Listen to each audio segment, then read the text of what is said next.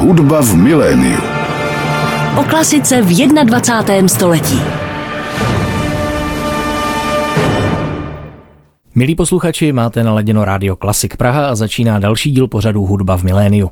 Tentokrát bude trochu netradiční, protože mým hostem nebude ani skladatel, ani dirigent, ani zpěvák nebo instrumentalista, ale katedra. Hned to vysvětlím. Za každou nahrávkou, kterou tady na Klasik Praha posloucháme, samozřejmě stojí nejen autoři a interpreti, o kterých ve vysílání hovoříme především, ale také další profese, například bystr zvuku nebo hudební režisér. Ti samozřejmě často zůstávají ve stínu účinkující umělcích, ale jejich úloha je také zásadní pro vznik nahrávky a často je to práce velice kreativní.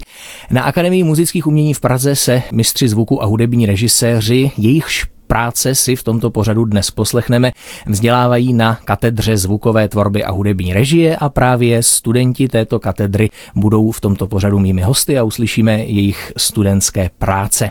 Jako první teď přede mnou sedí Petr Strejc, což je student druhého ročníku navazujícího magisterského studia hudební režie. Tak vás tady vítám, dobrý den. Dobrý den. Já mám pocit, že hudební režie je obor možná trochu pro někoho obestřený tajemstvím, protože jsem se často setkal, že spousta lidí vůbec neví, co hudební režisér vlastně dělá. Tak mohl byste popsat, co je náplní té práce?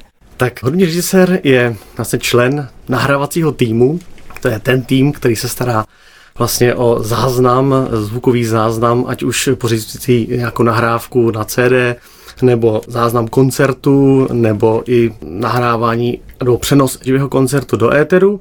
A ta hlavní úloha hudebního režiséra je vlastně kontrola té partitury a té notové předlohy, která se v daném momentu nahrává takže ta kontrola je, aby vlastně na té nahrávce nebyly chyby, aby tam nebyly nějaké intonační nedostatky nebo souhrové nedostatky, zkrátka cizelování vlastně té nahrávky, aby tomu cílovému posluchači došlo se ten, ten nejlepší produkt a ten výsledek, hudební výsledek. Hmm. Nabízí se otázka, když je tam dirigent, který má také před sebou partituru, tak proč je tam zapotřebí ještě hudební režisér? Neměl by ty chyby ohlídat dirigent? No, určitě to funguje v jakési kooperaci, takže ano, i dirigent je součástí vlastně té této práce, nicméně ten hudební režisér tam má tu úlohu jako nestraného hudebníka nebo nestraného umělce, který musí mít dostatečně objektivní pohled na tu problematiku nebo na nahrávání té skladby, tudíž se může lépe a měl by se lépe rozhodnout pro to, který ten celek vyzní líp a který zní tak správně, aby vlastně zase opět zachování té notové předlohy a vlastně toho celkového výsledku. Vy už jste v druhém ročníku magisterského studia, takže vy máte o tom dobrý přehled, co všechno se vlastně na vaší katedře učí a čím vším musí člověk projít, aby byl připraveným hudebním režisérem.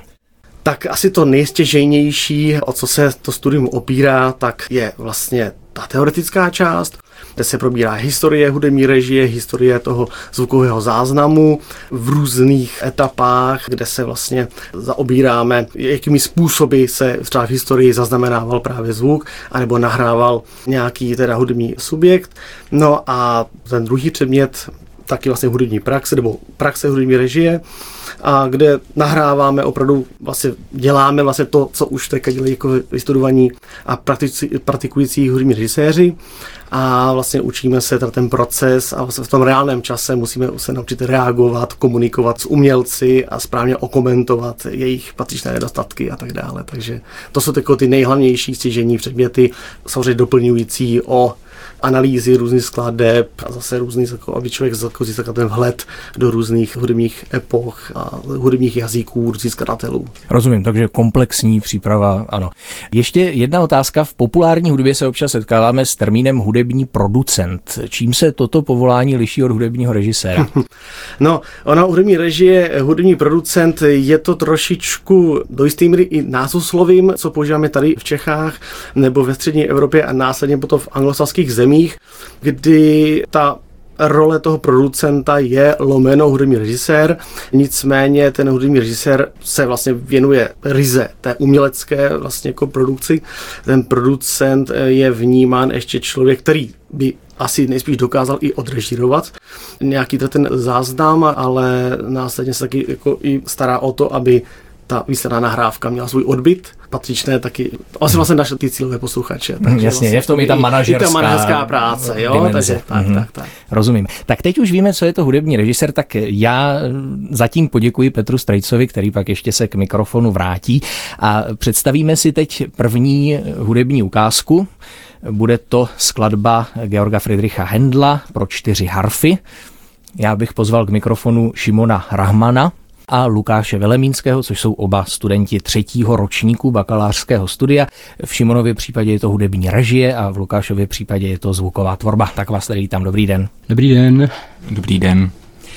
Tak první skladba, kterou si poslechneme, je skladba Georga Friedricha Hendla, jak jsem již říkal, pro čtyři harfy, kterou tedy vy jste režíroval a vy jste se staral o jaksi technickou stránku snímku. Zajímá mě, vy jako režisér, když hrají čtyři harfy, poznáte, kdo z těch hráčů udělal chybu, když jsou to čtyři stejné nástroje? Jo, tak vlastně je to sice samozřejmě úprava z verze pro jiný obsazení, ale samozřejmě z té partitury je to by jasný, protože ty nástroje jsou vlastně střídají se tam ty role vlastně melodický a doprovodný, takže vždycky se to dá samozřejmě poznat podle té partitury, to je jasný. Mhm. Kdo to hraje?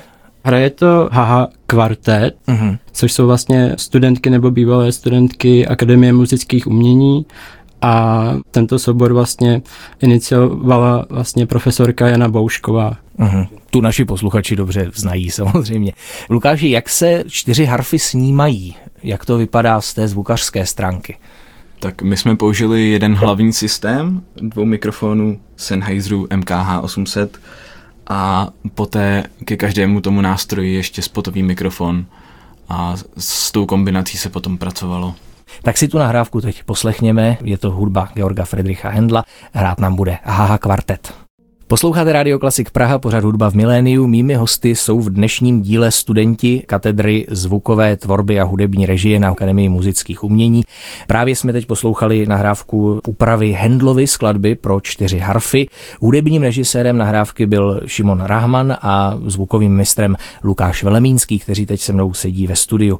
Šimone, ještě by mě zajímalo, co vás vedlo k studiu hudební režie, jak jste se rozhodl právě pro tento obor. No tak já jsem eh, předtím studoval na Pražské konzervatoři obor skladba u Jiřího Gemrota a ten samozřejmě působí i námu na katedře zvukové tvorby, učí tam hudební režii, takže vlastně přes něj jsem se dozvěděl, že ten obor vlastně existuje, že se dá studovat. Takže vás tam přetáhl takzvaně. V podstatě ano. Ano. Tak Lukáši, jak vy jste se naopak dostal tedy ke svému oboru? Tak já jsem studoval klavír Uh-huh. A zároveň mě zajímá i populární hudba a vlastně i ve vážné i v populární hudbě mě vždy zajímalo, jak se to tvoří, jak se to nahrává, takže tím jsem se vlastně dostal potom k té uh-huh. tvorbě. Vidíte na té zvukové tvorbě něco uměleckého, kreativního? Určitě bych řekl, že ano. Myslím si, že způsob, jakým se nahrávka pojme, tak může hodně ovlivnit to celkové vyznění. Uh-huh. A je podle vás třeba nezbytné, aby jak hudební režisér, tak tedy mistr zvuku sami byli hudebníci, aby ovládali nějaký nástroj, nebo se to dá dělat i bez toho? Šimone. No já si myslím, že to je docela podstatný, protože vlastně potom člověk nevnímá čistě jenom třeba tu technickou stránku, ale vlastně i to vzdělání třeba těch hudebních režisérů, aby měli nějaký základ a viděli o té technice, takže spíš jako si myslím, že teďka dochází námu na té katedře takový snaze to prolínat oba obory, ale určitě ta otázka, jestli je důležitý, aby člověk na něco hrál, já si myslím, že určitě jo, protože pak tu hudbu člověk vlastně jako cítí mnohem líp. Mhm, dobrá. My tu teď máme další hudební ukázku, jsou to tedy písně z cyklu A Lamy Perdi od skladatele Marcela Dipré, zpívá baritonista Robin Červinek a na klavír bude doprovázet Jan Dušek. Posloucháte pořád hudba v miléniu na rádiu Klasik Praha. Teď dozněla hudba Marcela Dipré, slyšeli jsme písně z písňového cyklu A Lamy Perdi v podání baritonisty Robina Červinka a klavíristy Jana Duška. Je to studentská práce, která vznikla na Hudební akademii muzických umění a mistrem zvuku byl při nahrávání Lukáš Velemínský, student třetího ročníku bakalářského studia, který je teď mým hostem na rádiu Klasik Praha. Lukáši, tak co je specifické při nahrávání zpěvu?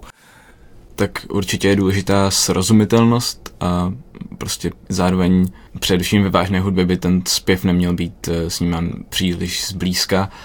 A takže mm, člověk musí najít nějaký kompromis barvy a i té srozumitelnosti a pak samozřejmě ten balans s tím doprovodným nástrojem, aby zpěv dominoval, ale zároveň, aby tam byla slyšet ta harmonie z toho doprovodného nástroje. Mm-hmm. Ještě je se mnou ve studiu taky Benjamin Hájek, což je hudební režisér této nahrávky, student prvního ročníku navazujícího magisterského studia hudební režie. Tak Benjamine, jak se vám to režírovalo, jak se vám spolupracovalo s interprety s Robinem Červinkem a Janem Duškem? Tak dobrý den, mně se s nima spolupracovalo skvěle, protože sám jsem ještě studoval zpěv, takže vlastně když nahrávám jakýkoliv zpěv, tak to mě zaprvé baví, za druhé se přiznám, že doufám, že teda tomu trošku líp rozumím než dalším eh, nástrojům. A bavilo mě to moc s nima, protože byli profesionální, měli to nacvičené a, a znělo to skvěle. Kde jste studoval zpěv? Já jsem studoval zpěv na Pražské konzervatoři nejdříve u Jiřího Kubíka a potom u Jiřího Kotouče. Mhm. Takže v budoucnu byste se třeba chtěl zaměřovat jako hudební režisér na hudbu zpívanou, nebo lze si tam vybírat? Nebo je to uh, tak, že zkrátka berete, co zrovna je k dispozici? Asi bereme všechno, co se dá. Nicméně samozřejmě rád bych se specializoval na pěvecké nahrávání na, na koncerty a tak.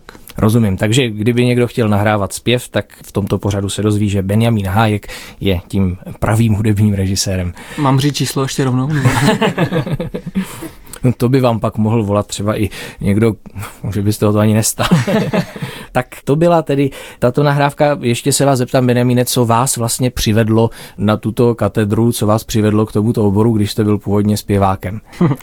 Mě už takovou myšlenku vnuknula maminka, když si, když jsem byl na Gimplu, tak jsem se rozhodoval, co dál. A nejdřív jsem teda šel na pedagogickou fakultu ještě a teda na zpěv na Pražskou konzervatoř a teprve takhle obloukem jsem se až dostal k té hudební režii, protože jsem se necítil ještě dostatečně hudebně vzdělán a navíc mě tenhle obor lákal, tak Rozumím. Lukáši, vás se ještě zeptám, když se řekne zvukař, spousta lidí si představí toho zvukaře u mixážního pultu na koncertě, kterému samozřejmě nad hlavou létají ty kelímky s pivem a podobně. Máte vy s tímto typem zvučení taky nějaké zkušenosti, nebo jste se vždycky zaměřoval pouze na tu studiovou práci? Tak nějakou zkušenost s tím mám, ale víc jsem se spíš zaměřoval na tu studiovou práci. Tak já pro tuto chvíli poděkuji Lukáši Velemínskému, který je studentem třetího ročníku bakalářského studia Zvuková tvorba. Ve studiu se mnou ještě zůstane hudební režisér Benjamin Hájek, který tady má ještě jednu nahrávku, je to skladba žijícího autora a také pedagoga Hudební akademie muzických umění Ivana Kurce, jmenuje se Chvalopění. Na housle hraje na této nahrávce Jakub Marek a na klavír Kristýna Marková. Tady by mě zajímalo, jak se natáčí skladba žijícího autora. Byl Ivan Kurz přítomen přítomen u natáčení? Ivan Kurt přítomen nebyl. Teď nevím, jestli to je naštěstí nebo na neštěstí, protože občas skladatelé, pokud jsou přítomni, tak mají buď dobré poznámky, můžou si říct, jak co chtějí hudebně. Občas naopak až moc zasahují do toho procesu nahrávání nebo jsou, řekněme, laxní. Už se mi taky stalo, že říkali, tak už je netrapte, teď je to krásné a tak. Nicméně Ivan Kurz tedy přítomen nebyl. A nahrávku slyšel? Já myslím, že ještě ne, protože nebyla úplně zveřejněna zatím. Takhle taková premiéra bude teď tady v rádiu. A máte s tím tedy bohaté zkušenosti s nahráváním skladeb žijících autorů?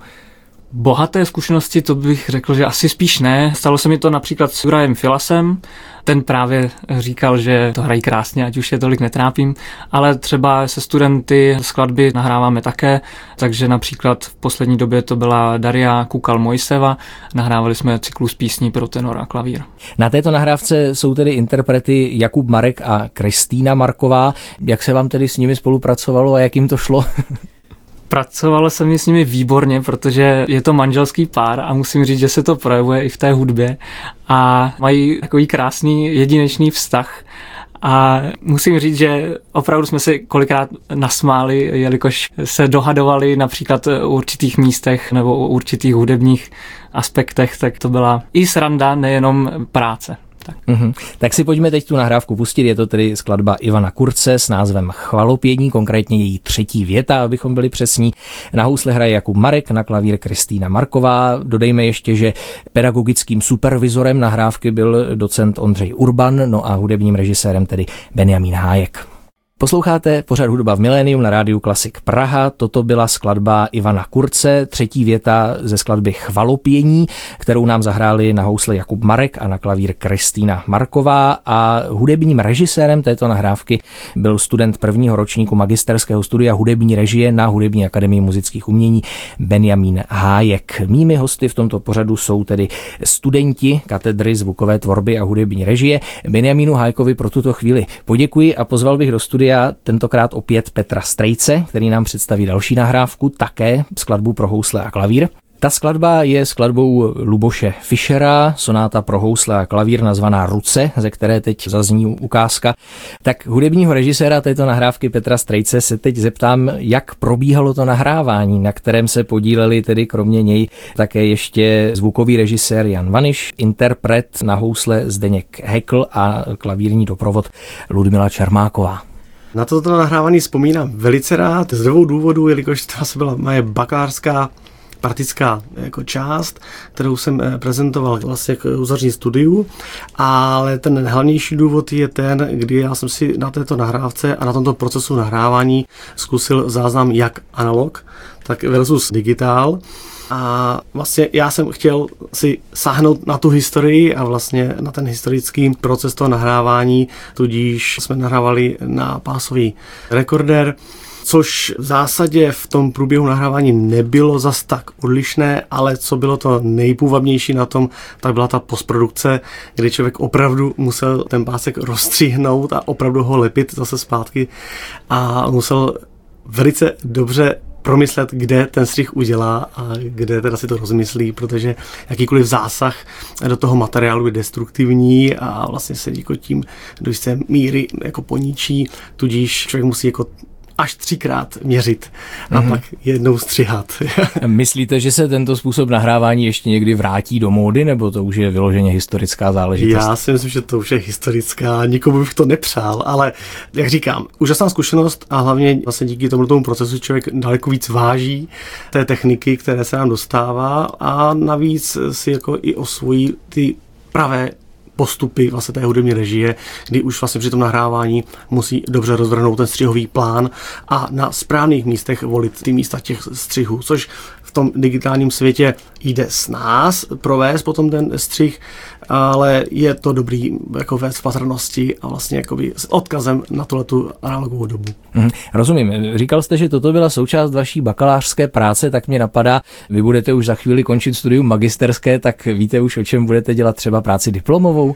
Velice dobrá otázka, možná konečně se moje vedoucí práce dozví díky tomuto rozhovoru.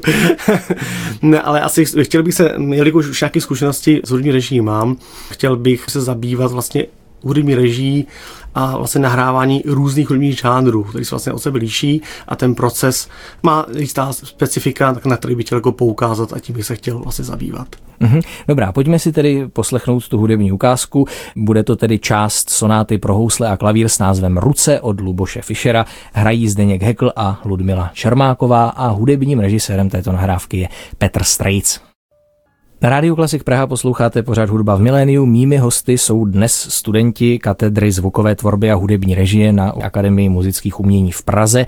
Toto byla nahrávka, kterou režíroval, co by hudební režisér Petr Strejc, který teď se mnou sedí ve studiu. Slyšeli jsme část houslové sonáty Ruce od Luboše Fischera. Já tady vidím, že vy tady máte dva tituly u jména. Jste ještě bakalářem, kromě bakaláře umění, tak co jste ještě studoval dalšího? Já jsem ještě studoval vysokou školu pedagogickou na hmm. Univerzitě Hradec Králové, obor hudební výchova a hra na solový nástroj, že jsem vystudovaný a praktikující houslista, takže ještě jako tu, tu kombinaci mám teda hmm. za sebou a vystudovanou. Ještě k té vaší diplomové práci vy jste zmiňoval, že chcete psát o jaksi zvláštnostech nahrávání různých hudebních žánrů, tak s jakými hudebními žánry všemi máte zkušenosti jako hudební režisér? Tak asi to nejzásadnější rozdělení je vlastně to articifiální a non-articifiální hudbu, hudba, kterou vlastně můžeme zaznamenávat. A ta vlastně největší odlišnost je, že ta klasická hudba se zaznamenává a natáčí takzvaně záběrově, takže opravdu jdeme tím rolem, dá se říct, po té partituře a vlastně vlastně zaznamenáváme tu hudbu v reálném čase všichni, co jsou v partituře obsažení. Naopak tomu třeba ta populární hudba s užíváním tzv. playbackového systému, takže když se předehrává třeba rytmická část, pak se udělají třeba zvlášť dřevěné nástroje, zvlášť třeba dechové nástroje nebo žestěvé nástroje a to jsou jako ty nejzásadnější rozdíly mezi tím a s tím asi i musí režisér pracovat, neboli když člověk natáčí playbackově, musí vlastně té partituře i ty nástroje, které zrovna nehrajou, tak je tam vlastně musí domýšlet v té hlavě, aby potom mu to v té postprodukci všechno fungovalo dohromady, když se to potom při tom zpracování dává takhle s, s tím střihem do jednoho hudebního celku. Ještě je tu další nahrávka, kterou tedy Petr Strejc režíroval jako hudební režisér. Je to skladba Zdeňka Lukáše, samozřejmě velice populárního autora zborových skladeb, nazvaná Věneček. Zpívá Ferstrovo komorní pěvecké združení vedené Jaroslavem Brichem. Tak tady by mě zajímalo, čím je specifické to natáčení toho pěveckého sboru. Předpokládám, že tam je velká spousta lidí, které je potřeba nějakým způsobem nazvučit. Na to bych se možná tedy zeptal Lukáše Velemínského, který se podílel na zvukové postprodukci tady této nahrávky. Jak je to s nahráváním pěveckých sborů? Co vše je tam potřeba ošetřit? No, tak eh, já si myslím, že tam je důležitý ten celek zvukový. Samozřejmě se používá větší množství mikrofonů, jsou tam různé systémy, vzdálenější mikrofony a bližší mikrofony. A já jsem se tady podílel tady na té postprodukci a byl to pro mě první setkání vlastně s nahráváním sboru, takže a co tam v té postprodukci konkrétně ještě všechno děláte, když už dostanete ten hotový materiál, co s ním ještě je potřeba všechno udělat? Tak udělat ten správný balans mezi těmi stopami jednotlivými. V některém případě se využívá ekvalizace na upravení barvy, ale v tomto případě jsme, myslím, ani nepoužívali že to bylo dobře sejmuto a pak případně ještě normalizace, aby ta hlasitost té nahrávky byla adekvátní. Mm-hmm. Kolik tam přibližně tak bylo zpěváků, Petře? Přibližně tam bylo zpěvaček, tam bylo, jelikož se jedná o ženský, Aha. ženský sbor a jednalo se cirka asi 30 hlasů, ženských hlasů, mm-hmm. což bylo velice působivé. No, a krásné. Dokážete jako hudební režisér poznat třeba, kdo konkrétně udělal tu chybu, nebo a zkrátka asi, slyšíte, že tam v asi, druhém asi, altu něco tak, neštimuje? Asi, asi, asi říkáte, ono se to úplně takhle se nedá. Navíc i v té psychologii hudební režie je lepší úplně třeba ne vždy konkretizovat a jako tak spíš jako obecně poukázat, kde máme nějaké nedostatky, na ty se zaměřit a pokud se nám opakovaně nedaří, tak pak člověk jde k jádru věci, ale samozřejmě těch a v tom hlasovém rozdělení to člověk rozezná velice snadno a velice rychle. Hmm, rozumím, to je zajímavá disciplína psychologie, hudební režie. To se také vyučuje tedy na vašem oboru, nebo? No, nevyučuje, ale do jisté míry to člověk získává tou praxí, jak ve škole samotné, a vlastně i praxí, co potom jakoby točí svoje projekty, ale samozřejmě jsou k tomu nějaké studie, i nějaké práce, i nějaké publikace a je to veliký obor. Mm-hmm. A je to velice důležitý vlastně v tom procesu nahrávání, hmm. protože přece na druhé straně jsou to lidské osoby, které mají cit, přijdou tam s tím nejlepším přesvědčením, že to umějí a člověk nemůže v prvních minutách to schodit ze stolu, když to řeknu tak lenc. Rozumím. Takže ke všemu, co hudební režisér musí umět a znát, ještě musí být i diplomatem.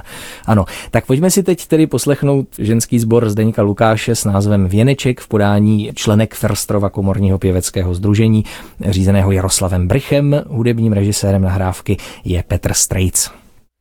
Na Rádiu Klasik Praha posloucháte pořad Hudba v miléniu. Právě teď dozněla skladba Zdeňka Lukáše, nazvaná Věneček, kterou nám zaspívalo Ferstrovo komorní pěvecké združení, řízené sbormistrem Jaroslavem Brichem. Byla to nahrávka studentská, jejímž hudebním režisérem byl Petr Strejc, student druhého ročníku navazujícího magisterského studia hudební režie na HAMu. A studenti katedry zvukové tvorby a hudební režie jsou teď mými hosty tady v pořadu Hudba v miléniu na Rádiu Klasik Praha. Já bych teď pozval k mikrofonu Sarah Jedličkovou, která je také studentkou druhého ročníku navazujícího magisterského studia hudební režie. Dobrý den. Dobrý den. Jak vy jste se vlastně dostala k hudební režii a co vás na tomto oboru zajímá a baví? No, řekla bych, že to byla trošku zhoda okolností, uh-huh. protože Moje maminka tak je klaviristka a poměrně aktivně působila v klavírním duo a právě v rámci rozhlasu v Brně měli možnost několikrát natáčet a vždycky mě brávala sebou jako asistenci na otáčení not nebo prostě jako podporu. A nějakým způsobem mě tady to prostředí nahrávání zaujalo, začalo bavit a byla to jako jedna z alternativ, jak vlastně zůstat u hudby, pořád se věnovat hudbě, ale zase tam nahlídnout trošku z jiného úhlu a věnovat se tomu mm-hmm. A také, tímto způsobem. Také jste sama aktivní hudebnicí, hrajete na něco? Ano, já jsem právě během gymnázia, tak jsem se rozhodla trošku aktivněji věnovat hře na violončelo, tak jsem současně studovala na konzervatoři, právě obor violončelo. A po gymnáziu, vlastně po maturitě na gymnáziu, tak jsem si řekla, že bych se chtěla trošku zabývat hudbou víc, nejenom jako instrumentalista a právě jsem se rozhodla pro studium hudební režie. Mm-hmm.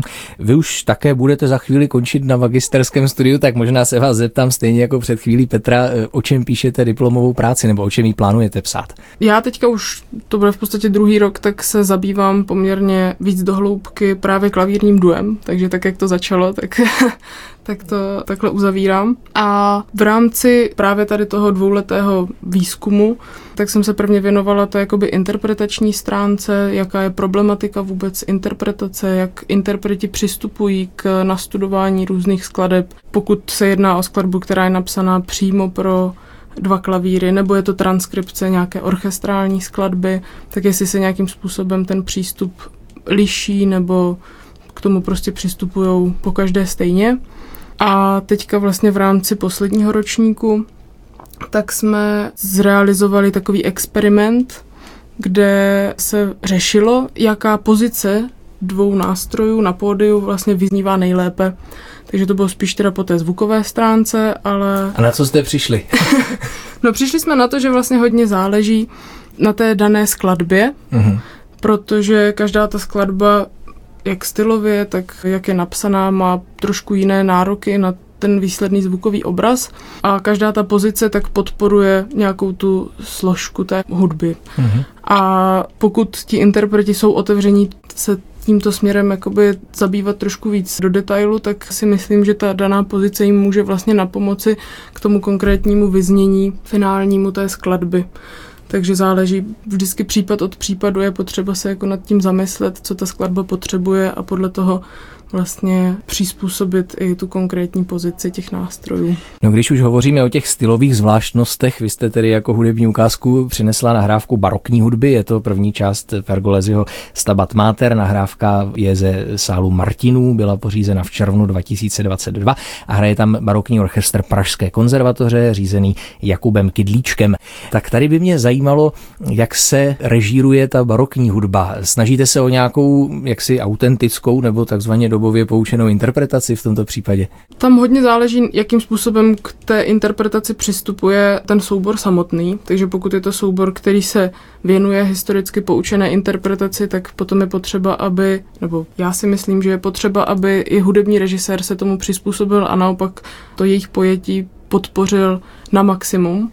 Takže konkrétně v tomhle případě tak právě pan Kydlíček se snaží ty studenty navést k nějaké té stylovosti a ukázat jim ty jednotlivé znaky barokní hudby. Takže tam samozřejmě bylo potřeba si právě pohlídat, aby všechny ty drobné niance, které on tam vlastně po nich vyžadoval, tak skutečně byly i zrealizovány. Mm-hmm ale když přijde orchestr, který chce hrát barokní hudbu a dělají čtvrtonové vibráto, můžete jim to jako hudební režisérka zarazit?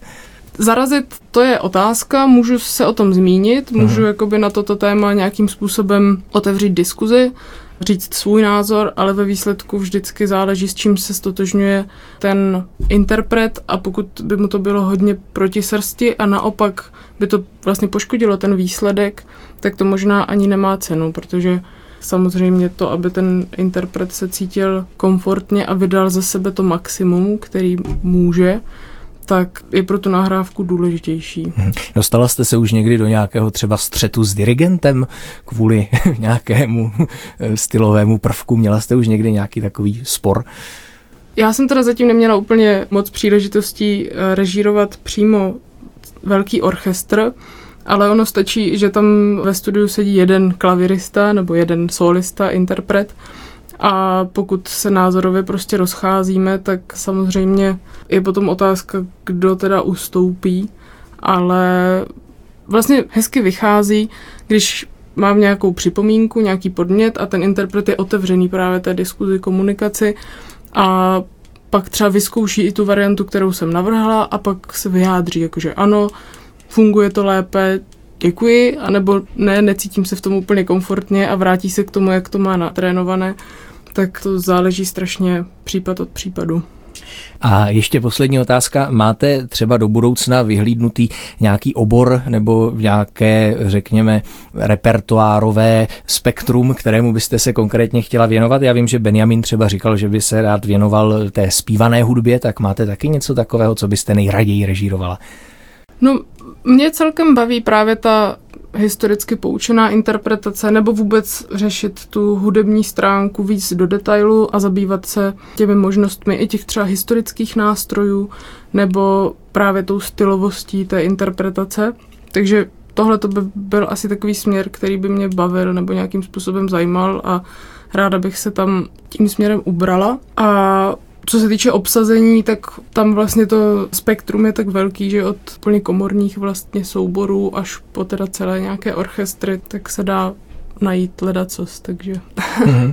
My si tedy teď poslechneme první část z Pergoleziho Stabat Mater z nahrávky, kterou režírovala studentka druhého ročníku magisterského studia hudební režie Sarah Jedličková. Je to nahrávka pořízená v sále Martinu v červnu 2022 a barokní orchestr Pražské konzervatoře řídí Jakub Kydlíček. Posloucháte pořád hudba v miléniu na rádiu Klasik Praha. Mými dnešními hosty jsou studenti katedry zvukové tvorby a hudební režie na hudební a taneční fakultě Akademie muzických umění.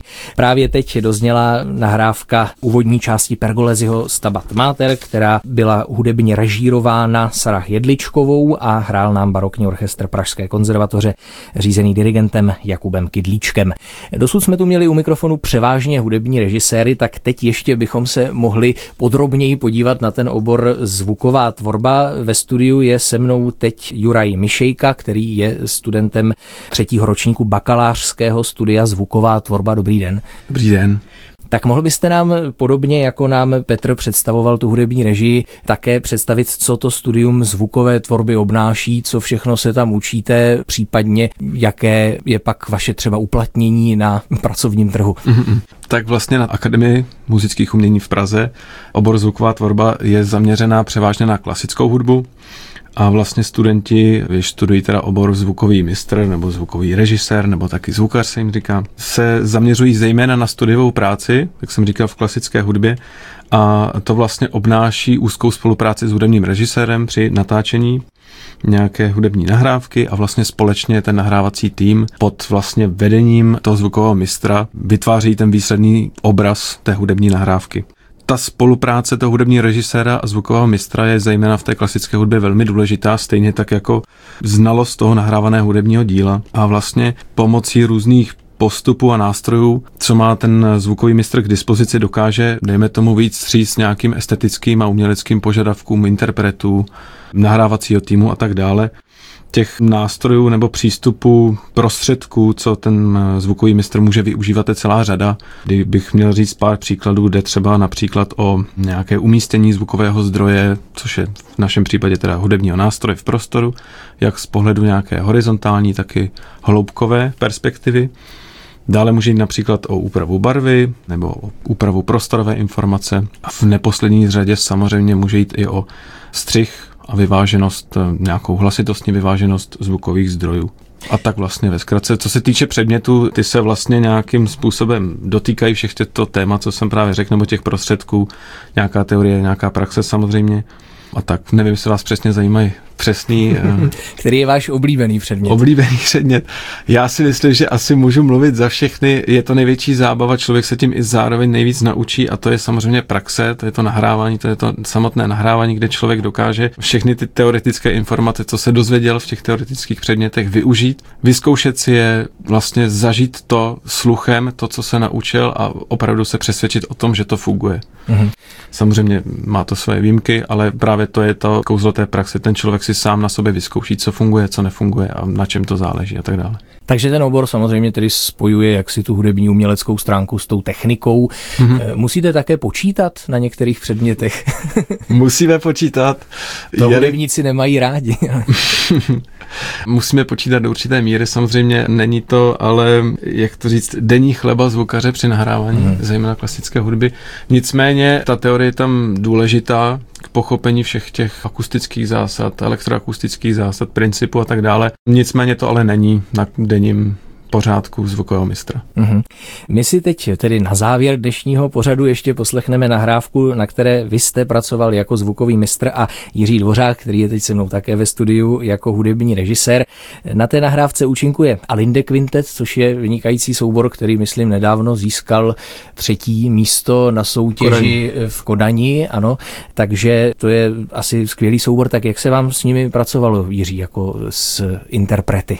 Musím říct, že spolupráce s nimi byla velice zajímavá, zejména po osobní stránce, protože díky tomu, že znám osobně dva členy toho kvintetu, tak samozřejmě lépe se navazovala spolupráce, což ale není důležitý jakoby parametr, ale jde o to, že člověk chce k těm lidem může trochu víc dovodit, že jo, může prostě s ním víc komunikovat, přátelštěji a ví, co si může dovolit těm interpretům. A co se týče hudební stránky, tak byli naprosto skvělí. Mm-hmm. Jako my málo věcí jsme opravovali, co bylo potřeba vlastně.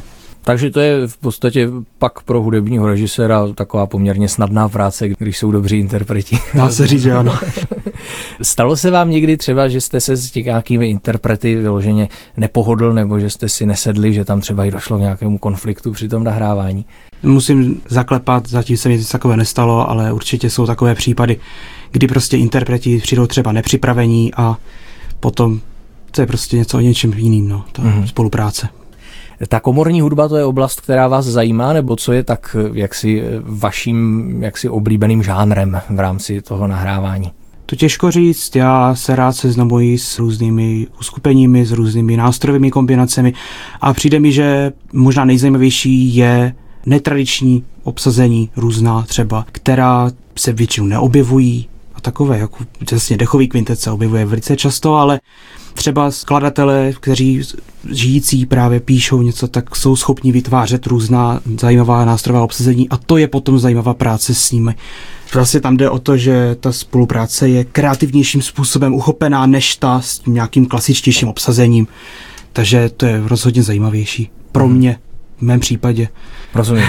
Tak my teď tento pořad tedy uzavřeme tou nahrávkou Alinde Quintetu, kterou hudebně režíroval Jiří Dvořák a na které se jako mistr zvuku podílel Juraj Mišejka. Moc děkuji nejen vám, pánové, ale i mým ostatním dnešním hostům, kteří všichni byli tedy studenty katedry zvukové tvorby a hudební režie na hudební a taneční fakultě Akademie muzických umění. Jmenovitě to byli Šimon Rahman a Jiří Dvořák, Lukáš Velemínský, Juraj Mišejka, Benjamín Hájek, Petr Strejc a Sara Jedličková.